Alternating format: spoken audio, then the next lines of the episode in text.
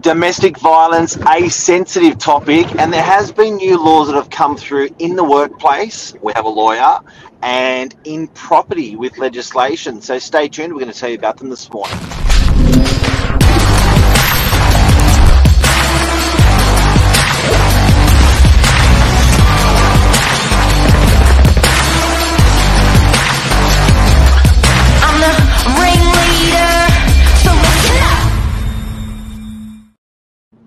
Good morning, everyone. Shelley Tamas joins us from Fair Work Solutions this morning. Thank you for coming on. Hi. Thank you for having me. Pleasure. It's uh, always nice to have a, a professional guest on. We do love it. it. Certainly is a good way to kick off the week. I think so. So we're yeah, here to talk about some a sensitive topic this morning, Mark, but um, certainly an important one, and it's slowly starting to be recognised in legislation as well. So there's some big changes. Yeah, Yeah, it's big time. important. Hey, Billy, congrats on an 11:45 p.m. Sunday night sale. Thanks, Mark. It was like a baby. Yeah. would It was like a baby shark getting the taste of first blood. Yeah. well done. Good Uh, effort. Congrats to the purchasers and the sellers.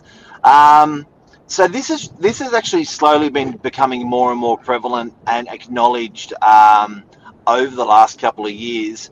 Um, Shelley, in our industry, in the property industry, with legislation, if you were in a lease and you were um, a victim of domestic violence, there wasn't a way to formally um, or easily end your lease. Um, but with new legislation passed and that's come through, it's now quite simple. Um, so once you've got the correct um, uh, sort of uh, process followed, you can you can break your lease nice and easy. And now we're starting to see that in the workplace. So can you tell us a little bit about what you do first before we run into it? Yeah, sure. Um, so I'm an employment lawyer and I specialize in workplace law. So I help business owners and employees with their workplace issues. So this is something that I do help with and I do see a lot. And um, yeah, I'd love to tell everybody about the changes because they are super important. Yeah. And you are my and you are my niece, sort of cousin. I am. I am your niece. but that's the most important part here for sure. Yeah, yeah. Sure, So, um, okay, tell us tell us how it's changed with domestic violence in the workplace now. What are the what are the things that you're starting to see? So I think it's probably important to talk about like what was the past and what is now present. So before they used to have access to five days unpaid leave, so employees did, and now um, the way that it's changed is that they have ten days paid family and domestic violence leave, and this uh, goes to full time, part time, and casual employees as well. So it Oh, started this month. So the first of Feb for businesses that have over 15 employees, uh, the paid leave starts now. But because of the fact that it is a more onerous obligation on employers for small businesses, it starts on the 1st of August. So up until then, uh, for those businesses, employees can still access the five days unpaid. So that's technically how it's changed. And I think it's a great thing, particularly because, you know, this is a time where people do need that support. And particularly, they are worried not only for their safety, whatever the situation may be, but they're also worried in the back of their minds do they have a job at the end of this to support Yeah. themselves? It doubles the stress. It so does. with with with those that um, leave, is any of that um, you know like with COVID payments, they were sort of subsidised by government. Is any is that leave purely subsidised by the employer? It is. In the same way that personal leave is paid by the employer and annual leave is paid by the employer, this will be too. And there are some minor differences that do really impact an employer, such as the fact that, you know, this leave is accessible in 10 days in full at the anniversary of their employment. So each year they get those 10 days. So it doesn't accrue the way that annual leave accrues. It's just something that they have a right to. And it restarts every year. So it doesn't accumulate like leave. It's just a 10 days and it's at their full rate of pay. So, like annual leave, that is something that's paid at their base rate, so their hourly rate. But say, for instance, an employee was supposed to work, say, today on Monday, and they were going to do a full day's work plus overtime. And if this was Yep. a situation, unfortunately, that they were experiencing domestic violence, they would still be eligible for that full day, including the overtime penalties, loading. So it is much more than what they ordinarily would have um, in other types of leave. Yeah, that's huge. Okay. Mm. It, it's amazing that it wasn't around before. So people just used, people just went to a doctor and got sick leave when when that's this when domestic violence happened previously, or how did they, how did they approach the employer previously on it?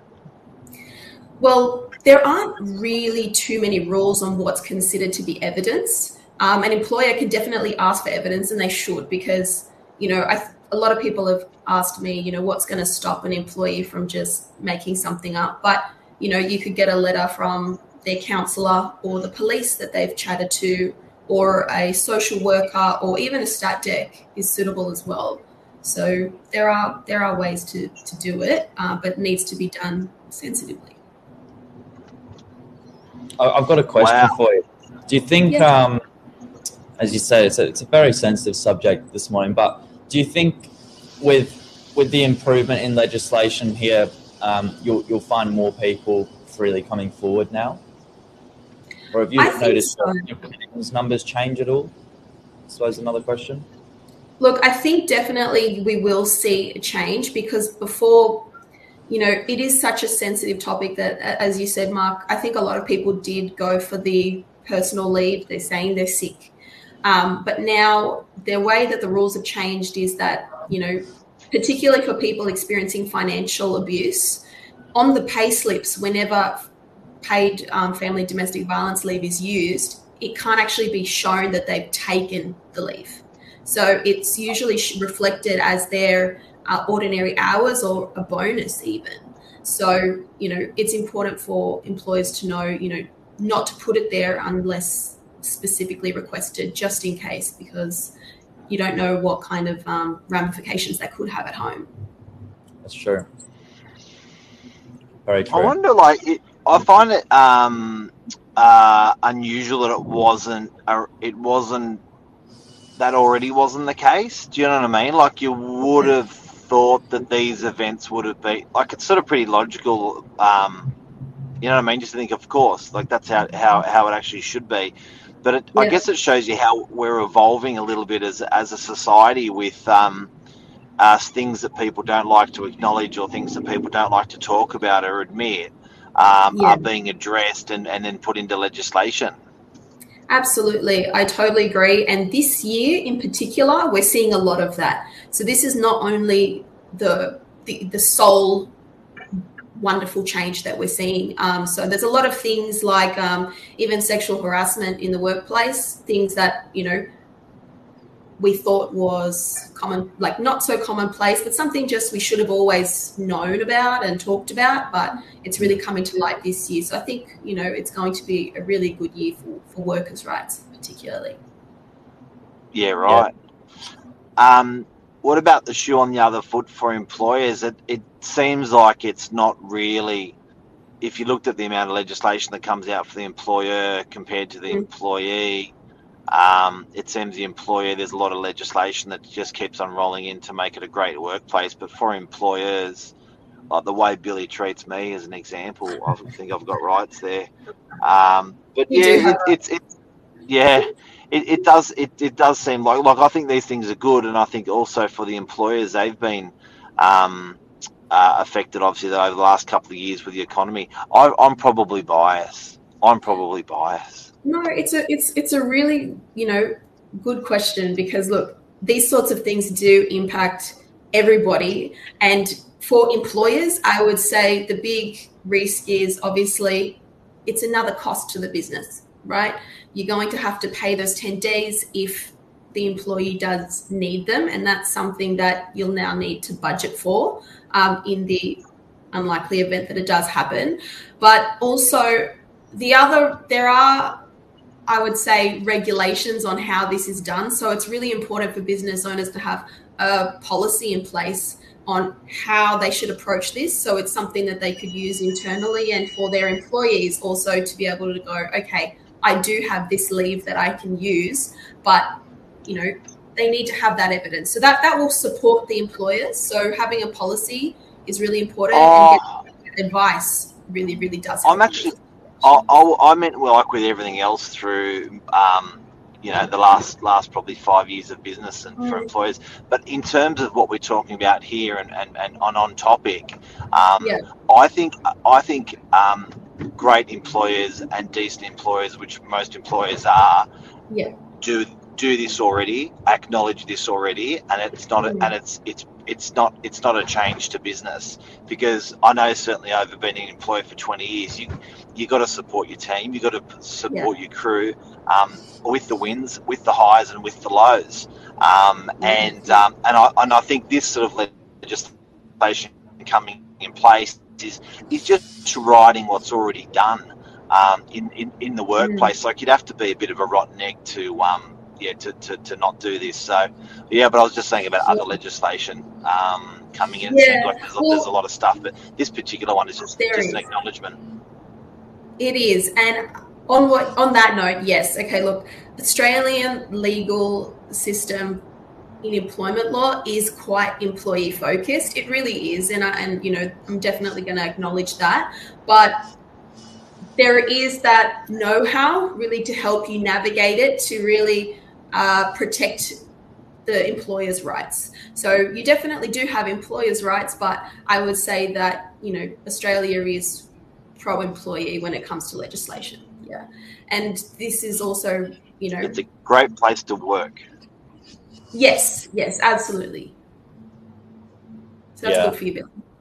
Yeah. Um, bef- before, before we go, Shell, is there anything else um, out there that you would like to um, tell us in the workplace? So basically, you, you are an employment lawyer.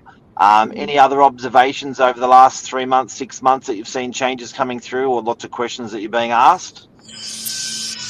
Look, every single day is a new day when it comes to these sorts of questions. So it's hard to really pinpoint it at the moment. But I think um, the other big question that people are asking is um, really how to approach the looming and incoming recession, really, um, and you know what to do about employees that they're finding, you know, they may not have the ability to keep. So that's something that I've been seeing lately a lot, unfortunately. So yeah, So that's so some people, of your, you're seeing people shedding jobs, yes, yes. and then people want to know how to do that, and that's interesting. So that is that the last couple of weeks, months, or what, what's the time frame on that? Look, my guess is as good as yours. Uh, we're going to have to see how the economy holds up in the next few months, um, particularly with the interest rates rising and the changing nature of people's buying habits. Um, we may see a decrease in foot traffic in, in retail and, and many other sectors. And I'm sure you guys have potentially been feeling that in the property market as well. Um, you know, with people, I'm not sure exactly how conservative people are being in the property market these days, whether they're selling. I know rentals is going a bit crazy, but yeah, we're going to see a change in how people behave. And, you know, that will definitely be reflected in employment for sure. that's awesome. Interesting. Just plug your business, uh, your website here quickly. So it's some of your services there, where to find you. Um, we put a link to your website in the comments as well. Um, fairworksolutions.com.au is where you need to go. Thank you so much, guys. Pleasure.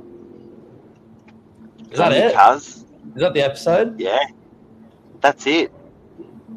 Lovely. Not too nervous. So, um, not too hard.